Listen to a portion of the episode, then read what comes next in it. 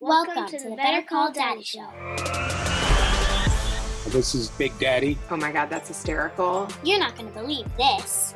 Oh, oh my god. Five stars. Five and a half stars. Papa. My dad is my hero. Grandpa, are you ready? I love a good happy ending. Oh boy. Hey, hey. It's a phony baloney. And a tit for tatter. Hey, a lot of these things, I don't know where you're getting them from. It sounds like they're coming from when I look in the mirrors. Damn the public. Damn the public. Introducing Eli Schwartz. He is the new author of Product Led SEO. He's worked for huge brands WordPress, Shutterstock, Quora, SurveyMonkey. Today, he is going to tell us why people click. Eli, welcome. Hi, Rena. Hey, I saw How your you? screen. Good. How are you? Doing well. So is this your thing? You're just doing podcasts and promotion and Capturing attention. very cool. the pandemic has kind of changed things as far as what I was doing. How about you? I'm just consulting. And the, the book is my 262 page business card. All right, that's one way of doing it. I'm using my book to generate consulting. There you go. I'm not a writer yet. Tell me about that process. It started by I had this great team at SurveyMonkey and they would ask me advice on like how to do certain things. And I would give them advice and they'd be like, wow, we should write this down. Like you'd be like, how do we tackle a challenge? The CEO's emailing and his question may be somewhat ridiculous. How do we respond to that question? How do we share data? And then I'd guide them on doing that process. So then I started writing these things down and then turning them into blog posts. And I'm like, well, there's a lot more of them here and I can string them together as, you know, some thoughts. Initially, I wanted to publish my book a year ago. I was going to just completely self-publish it. And then pandemic hit, so I slowed down. And then ultimately I decided to go with publisher or go with Scribe. And it's sort of like a hybrid publishing model. And when I thought I was done with the book, it turned out I wasn't done because it needed like a lot more stringing together and a lot more coherent thoughts. Like my blog post ideas were just blog posts. So ultimately it became a good book, like a book that I'd sit down and read rather than like, you know, some thoughts. So excited to like have people read it and like hear if they also believe so. But really a lot of it is like it was meant to be high level. None of what I put in the book really existed before. Most of the books on SEO are, are completely tactical and they're very, very few. There's there's certainly blogs, but they're very, very few books that are targeted at the strategic level, targeted at the, you know, the holistic level of how to approach SEO. How did you get into that being your focus? So that was part of my consulting. So, from a consulting standpoint, I work with companies that sort of know the right thing to do, but aren't able to do the right thing because of organizational issues. Most of my clients are very large. Like my two biggest clients are public with multiple billion dollar market caps, and everything is difficult for them. So, like with big companies, things are difficult. So, you kind of know the right thing, and then they're like, cool, that's the right thing. We're not going to do the right thing because, like, there's all these personalities to do. So, that's what my consulting ended up being. I was at SurveyMonkey and I was getting these kinds of companies that reach out to me. Probably the biggest company at the time was uh, IBM. When a division of IBM reached out, and they sort of knew the right thing to do, but they couldn't do the right thing because you had all those personalities in place. And I figured out that like that was something I could focus on rather than like what a lot of the SEO industry does is they're very focused on deliverables. Here's your audit, say, or like what's wrong with your site. Here's the keyword you should focus on. Here's your content plan. I was better at like, here's how we're going to get from point A to point B by going through point Z. So doing those things and working with companies like you know a company i'm working with right now they've taken many many months to accomplish what a startup would have done in weeks but like that was a marathon. That marathon had to be run. So like if they weren't going to do it with me they were going to do it with someone else and i don't think anybody else could have necessarily done that any faster because it's not me that's making them slow it's not even an individual person that's making them slow it's all of it together and the speed at which they work and and their existing infrastructure existing hierarchy and, and organizational structure like those all hold things back. So that sort of became my niche and like that's what the book focuses on is like really how do you think about these things? It's not like a collection of best practices it's how do you put together an overall strategy? And something I talk about in the book a lot is somehow SEO became its own marketing channel. Like you do all these things for marketing, like you do your your your social media marketing, you do your paid marketing, you do your brand marketing, and you measure that by certain metrics. But then seo became this other channel that had its own metrics. When i think seo certainly for big companies is it is a one of the stools of a market one of the legs of a stool of a marketing channel of the entire acquisition funnel and it fits a certain place in that acquisition funnel and should have the same metrics and same returns as everything else in the acquisition funnel. And if it doesn't then there's something wrong with the way you're approaching it so that's a lot of what I focus on in the book is like, don't invent new things. One of the things that people invent for SEO is your rankings. Like, where do I rank on search? That's the most important. And that's actually not important. Like, I've worked with many clients that they introduced me to their rankings and they're very excited by their rankings, but their rankings no, drove no revenue. So, what's the point of a ranking unless they get paid on rankings, which no one does, right? So, like, they're not getting paid on that it didn't drive any revenue. Certainly they were visible. Many times people didn't even click through because it was irrelevant. So it didn't do anything. Whereas if we think about it like, okay, who's the customer? Where is this customer searching? They're using search which search platform right? It's not even guaranteed they'll use google. There is a demographic of people that use bing right? It's not a lot of not a large demographic but there's a demographic. So if that's your demographic then you focus on bing. If it's not then you focus on google. And then try to understand what they search when they're in that frame of mind. And if they're not searching for the product and again one of the products i found or or categories i found doesn't work so seo doesn't work so well is b2b so saas b2b the reason is the more expensive it is, the less likely SEO is going to be a good fit because the no one's going to google something and then pull out a credit card and pay a million dollars. Like it's just not going to happen. It fits a certain place in the funnel. I think it fits better on like a branding part of the funnel. You go to a conference you get introduced to a brand and then you come off the conference and you go and google it. You want to find what you googled right? That's where i think seo makes sense. But say you're searching for like cloud hosting like um, google cloud or uh, microsoft azure or aws there's three companies three big companies in the world that do that. You're not making the decision based on who ranked number one so in that sense, you would want to make sure like, oh, I want to compare pricing, I want to compare support, I want to compare security. So you're producing that kind of content, but that's really, really low in the funnel. You're not actually converting those people. So like that's what I think is important to focus on is like, do you need this channel? If you do need this channel, how are you going to use this channel? And how are you going to optimize into that? and build out the right customer because that's what it's all about. If again, if you're not getting customers, don't really invest in it. And you know, there's a mistake around SEO, which is it's free. And SEO isn't free because you do have to make an investment. You have to make an investment in technology, you make an investment in employees and and you know content. So yes, maybe like when all is said and done, you don't pay for that user that comes to you just like you do when you're advertising, but you did pay. Like it was not free. How do you find a good SEO person? So that's a that's a hard challenge because many people in the industry, not just SEO but in digital marketing, think of SEO as like these strict deliverables. So companies will hire an SEO agency that will supply them deliverables and they may or may not do well with that or they may not. I think you have to find a good product person and have that good product person own this channel and not being SEO expert. They should be someone that understands the product. They should be understand the users. And that's the name of my book, Product Led SEO. Be someone that understands users, understands how to create content, understands how to write the right kind of content, and just think of this as a marketing channel that is a product and not just, you know, I need an SEO expert.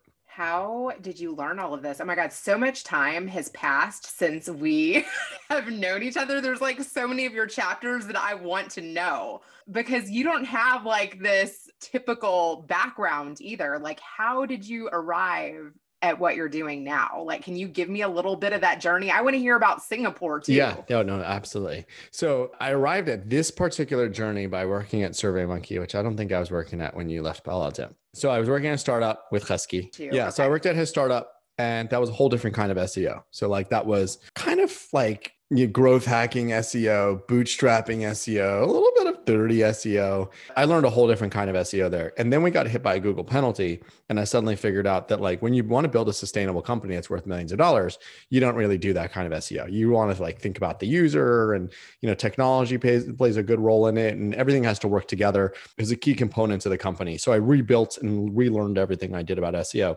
After about four years there, I was looking for another role and I was fortunate to see a opening at SurveyMonkey, and it was advertised on LinkedIn by the person that had hired me at the company that I worked at previous to Husky, like Hiker Media. So I reached out to her directly.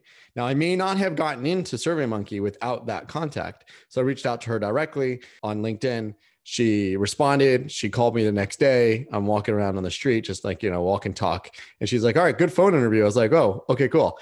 And then she brings me to the hiring manager and you know the rest was history. Like i was fortunate like i made it past all those screens because I, I knew that recruiter i find that a lot of my careers like this. It's not there's a lot of luck always.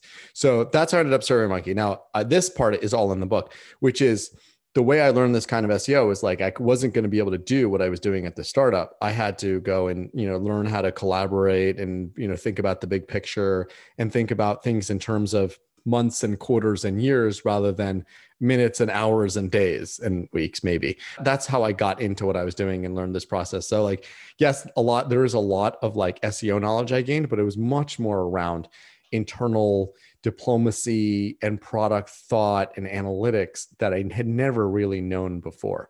The singapore piece was a mistake i made. So i started doing international seo at surveymonkey which is fascinating. I love international things. I love like learning not new languages but new words. And I thought this would be like a developing area. So like internet, like America would care more about international. Maybe America would go through a recession and we care more about international. So I wanted to like be an international expert. I never wanted to be one of those people that want to tell you something that I was an expert at without really knowing it. So I wanted to be an international expert, but I couldn't very well claim to be an international expert if I didn't really leave the country. So I went through a thought process of where can I go? And, you know, we landed on Singapore because you can spin around in a circle in almost anywhere in America and you can find someone that is French or German and they can be your international experts and they can be that marketing person if you are looking to expand in those countries. I didn't find the same necessarily for Asia. I thought, well, th- this could be an interesting place to go, and then thought about where in Asia could we go, and it came up with two places that spoke English and were first world, and that's Singapore and Hong Kong. I just realized you don't have my book, but you'll have my book. Okay. Everyone that's listening will have my book because it's going to be out in six days from now. So I dedicate my book to the CEO of Dave Goldberg. And this is the story of why. I had this new job. I was hired to be the, the head of an agency team at a, a large global agency headquartered in Japan. I was going to lead a team in, based in Singapore and run all of Asia for them, Asia and Australia. I wasn't that excited by the job because it was an agency. However, they were paying for the move. So I went and gave notice to SurveyMonkey that I'm leaving, you know, super grateful to my manager, learned a ton of things. I was there probably two and a half years, three years at the time. Super grateful to my manager, learned all the great things, loved everyone. So sad that I have to leave, but I'm going to fulfill a dream my manager said, Not okay. You can't leave the company. And I said, Well, that ship has sailed. And she said, Okay, I'm going to go talk to Dave. Dave is the CEO. So she goes talk to Dave. And then I thought, like, okay, that's this is dumb, right? Like she has to, you don't just talk to the CEO. I mean, there's a smaller company at the time, probably maybe 300 people. You don't just go talk to the CEO. You have to like schedule time with the CEO and like then maybe you can talk. So I, I thought like, okay, so she'll get on his calendar and then he'll thank me for my time and we'll call it a day you know, I'll be grateful and I'm pleased that he's wishing me well. So 20 minutes later, she texts me and said, Dave wants to see you. I was pretty surprised because like this had all hurt happened a lot faster than I expected. So I go to meet him in his personal conference room. And something very, very special about Dave. I don't know if I ever shared this in an article, but a lot of people know this about him. He was one of those people that he always paid full attention. He had a Blackberry that he'd sort of like have in front of him and spin around circles, but he never came to a meeting with a laptop he always paid attention. He looked at you. you know, it's very rare for a leader to do this. He asked me to meet in his conference room. Again, not a scheduled meeting. It's like, come on, show up right now. I show up in his conference room. He's there alone, you know, no computer, no Blackberry even. And he said, I, I heard you're leaving. Just want to let you know that you can't leave. I'm not allowing you to leave. I said, Well, you know, I don't want to leave, but I'm going to Singapore. And SurveyMonkey doesn't have an office in Asia, let alone Singapore. So as much as I'd like to stay, I can't. So he said, okay, give us six more months. So I said, I, I can't give six more months. My house is already rented and I'm sleeping on an air mattress for next three weeks. Like my car is being sold. I have nothing. So then he said, okay, I get it. You're really committed to this international thing. I just want to let you know that Singapore is the worst place you can move to. It's the dumbest idea. You should absolutely not move to Singapore, but I'm willing to send you anywhere else in the world. I'll send you to Sao Paulo. I'll send you to London. I'll send you to somewhere in Germany. Paris. So I said no. I, you know, a year of thinking about it, decided Singapore was the place. I said, I, I appreciate that you are willing to do this, but I, you know, as much as like I am touched by this, it's not going to happen. He left at that. He said, okay, let me think about it. That night he emails and he says, I've got it. You're going to Singapore. I've reached out to our board member and they have an office in Singapore and you're going to go there. And he emailed the board member. I, again, I didn't say yes, right? So I, he emails the board member right after with me on CC. And he said, uh, I'm sending an employee to Singapore and Eli's going to sit in your office. Thank you very much. You know, so then from there, it was a little bit of negotiation with my manager because, like, you know, this was all hit me by surprise. What ended up happening was he had decided this on his own no research, right? That he's going to be sending me to Singapore. It turns out that in order to send me to Singapore legally, they had to create an office in Singapore. I couldn't just be there. He instructed the legal team to instantly create SurveyMonkey Singapore. I found out this afterwards that he had to put a whole bunch of money in a bank account because you can't have companies without money in bank accounts. They don't want to make sure that you don't run away with it. He also instructed the HR team to make sure I had the best insure, health insurance possible because his employees go there to Singapore and to any country and they should have good health insurance. And I'd even like I was amazed by like how willing he was to do this. And I'd even said, well, I, I could just go as a contractor. And he said, absolutely not. I will not accept you being a contractor. You're a full employee. If you go as a contractor, you lose your stock. I need your stock to continue vesting, and we're going to make this happen. I go off to Singapore and not only did he send me off and make sure, like I got a raise, I did, I had to be a managing director of this SurveyMonkey Singapore office. I had to get a 30% raise. So not only did that happen, he insisted that I was his project. So I reported to a VP of marketing who reported to CTO, who reported to him, the CEO. He insisted that this was his project and I was going to meet with him regularly one on one and talked to him about all the things I learned. And he was fascinated. He was interested. He sent questions. When I found out interesting things, he I emailed him. He wanted to know about them. Unfortunately, he passed away three months after I got there. So that was like doubly heartbreaking for me. Obviously, I didn't know him that well before, but like he had personally invested in this project and that was amazing. And again like the lengths he went to make sure that like it was his project it was his thing he was going to be correct like he didn't want to go to singapore. And he continued to tell me how dumb it was that i was in singapore but like i wanted to go to singapore and that's the way he was. He informed me that it was a bad idea but it was it was my idea and therefore he was going to support me. And that's what was absolutely so amazing about him. Afterwards i found out like you know how so many other people had exact same kind of stories that where he just bought into their dreams. So that's why I've dedicated my book to him because like he enabled me to become an entrepreneur while I was not an entrepreneur. It enabled me to like, you know, take ownership of my own future while I was an employee at his company. You know, if not for him, this book wouldn't exist. A lot of my career would not have taken the direction it went. Wow. Talk about a dream. He really gave you a dream. That is unbelievable. I saw you post about it like after he passed away, but I had no idea the depth of that relationship. How special. In general, he was a very special person when I joined the company. He took an interest in everyone. He took an interest in all the employees. And they a lot of people say that about their CEOs. And I think what's interesting is like maybe that's like the veneer they put up with him it was real. Like he would go in an elevator with an employee, he knew an employee's names and he knew what they were working on and asked them what they were doing. I think he may have been a minority owner or, or, affiliated as a minority owner with the Warriors, and he had these Warriors courtside tickets, and he'd give them out when he didn't want to go to the game. He'd give them out as rewards, and like again, me as a junior employee, when I joined the company, I was still th- reporting three levels down or four levels down from him. He'd given me those tickets twice. That's amazing. I want to know, like, what are some of the things that you learned that you shared with him? It was such a shame because I was only there a short amount of time you know, I learned about the market and learned how different the Asia market was from the way people did surveys in the US. Like one of the things that I found in Singapore around surveys was they use survey responses as a KPI for caring. They didn't really have an innate customer satisfaction aspect to their culture. So, for example, like I bought a TV and I paid for this TV. And as I'm uh, right after I paid, the cashier comes around the counter with a razor blade and cuts open the TV. And I'm like, hey, what the hell are you doing? I, I just bought this. And he's like, I want to make sure it works. So I said, well, what if it doesn't? He's like, then I'll give you a new one. So I'm like, well, why can't we do this at home? He's like, because once you take it out of the store, then you don't get a new one. That idea of like people borrow TVs from Walmart and Costco and use them for 30 to 90 days and bring them back. It doesn't exist in Asia. And the reason Walmart and Costco do here is because we have a customer satisfaction environment and culture, and companies lose money on that. How was it moving your family international? Well, we are always into adventures, so that was.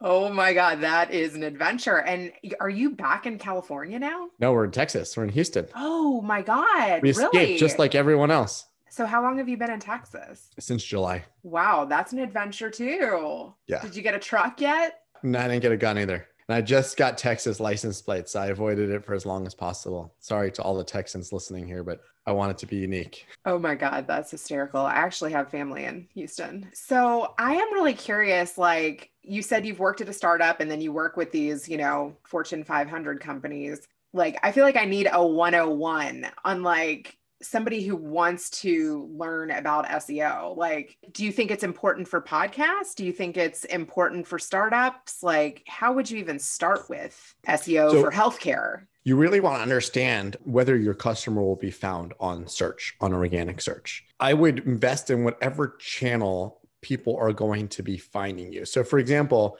would I do SEO for my book? Potentially not, because people are going to find my book on Amazon. So I'll do Amazon SEO or I'll do Barnes and Noble SEO.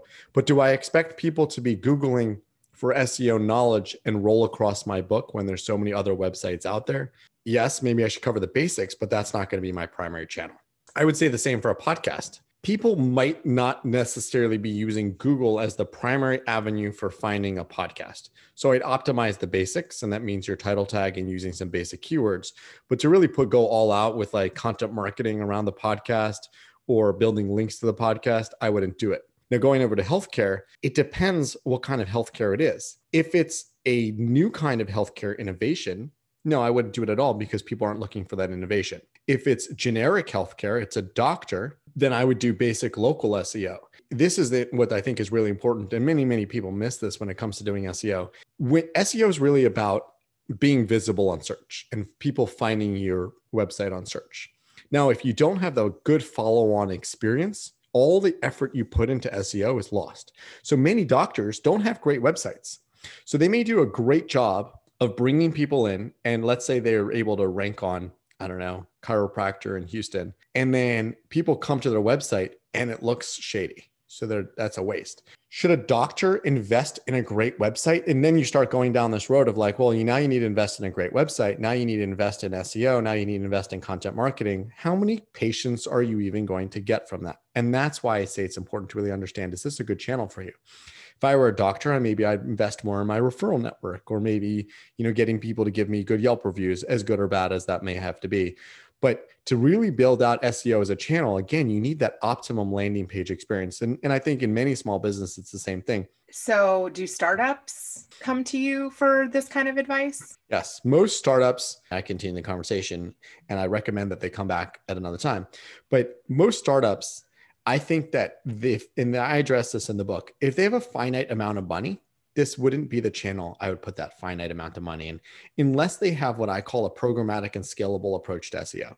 Let's say you're, and I have this in the book, but like, let's say you're Zillow 20 years ago. Zillow 20 years ago, they're competing in a competitive real estate and mortgage space. They're never going to be able to succeed organically against all those competitors.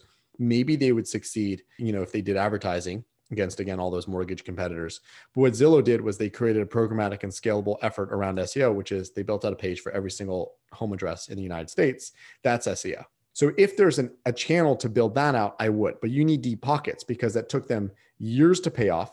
It took a considerable effort to build those pages. And again, there's no instant gratification with it. So if you're a startup with a finite amount of money, you most likely want to put all that money in employees, not marketing channels. You want to make a great product so people are referring other people to your great product. So SEO is something that's going to take you many months. You may not even know if you get it right. That is usually not where I'd invest. I'd invest in paid marketing first, acquire those users, learn if those users are going to be good for you, learn what issues you have with the product, and then take that, build up a little bit of a war chest, and then go into other channels. SEO is not the only channel I'd ignore. Like, you know, think about influencer marketing. Influencer marketing could be a good thing, but is that something you go into right away before you have product market fit? So again, build up that war chest, figure out who your influencers should be, figure out what they should be saying, and then you move over to that. Yeah, that's really interesting that you brought up influencer marketing because I feel like a lot of e commerce tries to do that. Once that influencer says, oh, buy this once, like, unless you continue with them, like, you might have one good sales month, right? Like, does Yeah. that really work long term? Probably not. I mean, SEO is going to be the same thing. Like you put all that SEO effort in, if you're not going to be driving customers because you don't understand how to drive customers, it's not going to be the best channel for you. And what I would say in general channels, once you acquire users, if it's a recurring purchase, focus on retention, focus on your email channels, shore up the base, and then start working on new channels like SEO, like influencer, like brand marketing. I am really interested in what you said when you worked for Heskey and you said that there's bad SEO and there's like some growth hacking tactics because I've talked to people now that are obviously doing that. Yeah, so Google's an algorithm which is attempting to imitate humans. So Google's ideal is if they could create, if it would be the perfect human curated directory of exactly what you want when you want it. And think about like, I'm not making this up. Think about what the Google Assistant is. Think about what Alexa is. Think about what Siri is. Those are things that want to serve up exactly what you want when you want based on who you are. That's where Google wants to go. They'll probably never get there. In that process, there are loopholes, there are hacks that you can figure out. And that's what too many people focus on is like, what are the short term things I can do? And that will constantly change as loopholes close, as loopholes open. One of the most common loopholes that people take advantage of, and I don't think works anymore, but I, you know, I'm open to people disagreeing with me, is links. So when Google was first created, in, let's say, I think is 98, 99, their innovation around all the other 50 search engines was that instead of valuing websites based on the keywords that were jammed into the page or what the website name was, because directories are really important at the time, is they use links, like who linked to who to evaluate the importance of a website. That was again coming out in 1998. It's 2021. It's 22, 23 ish years ago. The approach to links is almost the same as it was 23 years ago. Let me get the most authoritative links to my website, even if I have to pay for them, even if I have to sneak them in, even if I have to hack them into someone else's website. I'm pretty certain that if you look at like all the innovation that Google has come out with, they have made decades and decades of improvement. And again, it's only 23 years, but like they've leapfrogged everything we could ever imagine when it comes to AI and understanding these links. Many times I see, you know, some links that agencies have built and I'll, I'll look at the backlinks to see if they're getting good product.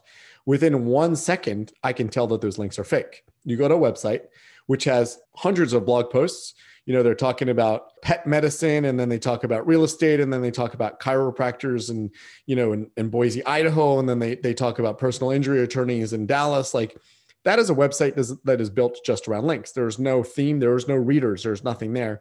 The same way I can look at that and say, this is garbage. No one's actually going to come here. Google's AI can likely do the same thing. And not to call out specific websites, but I will. But like, you know, websites like Forbes, Forbes is a very authoritative, you know, well respected magazine, but they do have a contributor platform, which not anyone can get in but a lot of people can get into that may not be as authoritative as as some of their magazine writers. And many of these articles do have links in them. Now the same way that anybody else reading this can say oh this is a weird article. How does forbes even publish it? And again many of these articles you can't even see on forbes because forbes you know it's a big website with hundreds and hundreds of articles and they don't necessarily surface them all on the front page.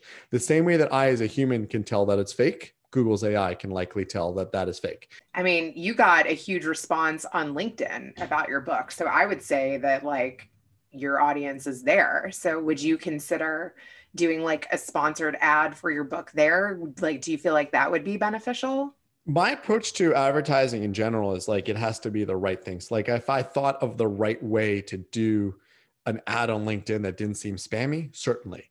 But if it's like growth hacky, it diminishes your brand.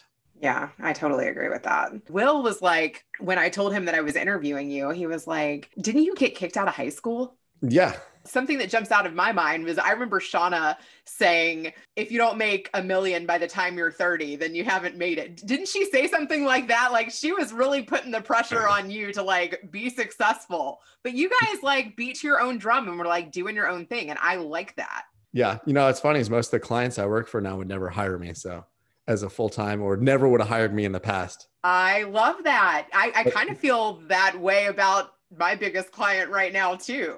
Doesn't bother me. They pay me more than if they would have hired me and I get I'm, you know more flexibility. Wow, but you've gotten street cred from like some of the companies that you've worked for and the work that you've done. And did you speak at Content Marketing World too? Twice, yes. I've done a lot of polls on LinkedIn because I'm actually curious and I get a lot of reach on LinkedIn and I get thousands of votes sometimes. But I did a, a survey on LinkedIn about like what's most important for a conference, whether it's the speaker, the content, or the brand of the speaker. And most people said it was the content, but I think a lot of conferences care about the brand. So it's easier to become a speaker at a conference if you have a brand. And I'm hoping that having a book will make me a brand without having to use my clients' brands. I love that. I definitely think that it will. What would you say is next for you after this book? What's the next dream? I don't want to productize what I'm doing. I think there's a big gap in many companies needing to build out SEO as a channel and not just kind of growth hacky ways. So I want to figure out how to productize it and like not scale up an agency, but scale up teams and like train people to do this with the book as like the foundation. All right. Well, I'm definitely going to read the book. I'm totally interested in seeing the next chapter. Let people know how they can connect with you, buy the book. The book is available on Amazon during launch week. I believe the Kindle version is 99 cents. I personally don't read Kindles versions. I love paperback. There's also hardcover. I also noticed that the book is available for sale in many other stores. So I just stumbled across a walmart.com link, which is really cool. Never thought I'd have a product at Walmart. You can find me on my website, elischwartz.co. And then I have a website for the book, productledseo.com, which my friends at Wix were so generous to make for me and is a beautiful website, far more beautiful than I could have ever made myself.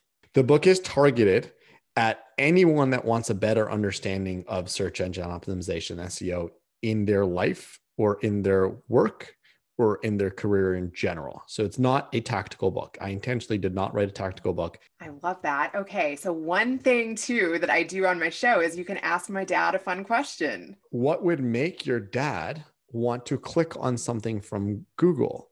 Like, what jumps out at him? And I think for all the listeners, it's important to remember the customer. It's not about being number one. It's important to remember why would someone click? And if they click, are you satisfying that click? Well, this is so much fun. Thank you so much. Now, let's switch it over to Grandpa.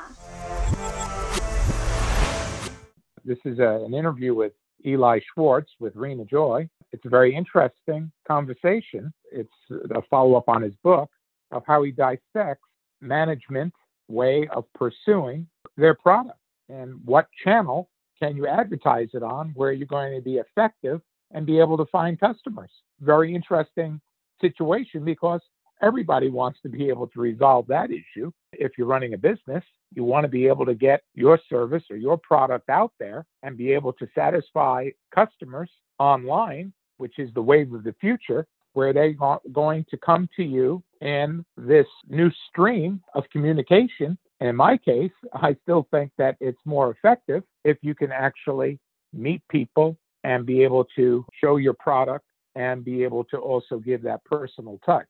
But in this marketplace, you have to be able to be more creative and be able to get that personal touch and product and continuity of your service where people can just click on it and say, hey, this is where I want to be. And how do you get people to have confidence in you by clicking you? That was one of the questions he asked you. What gets you to click? Well, it's a very interesting story. And in my case, if I'm looking to buy, whether it's a car, a truck, or a coin, or whether I want to try to buy product or I want to try to find a customer that I can sell my product to, you have to be able to somehow get enough background information from the computer to be able to want to do research on it.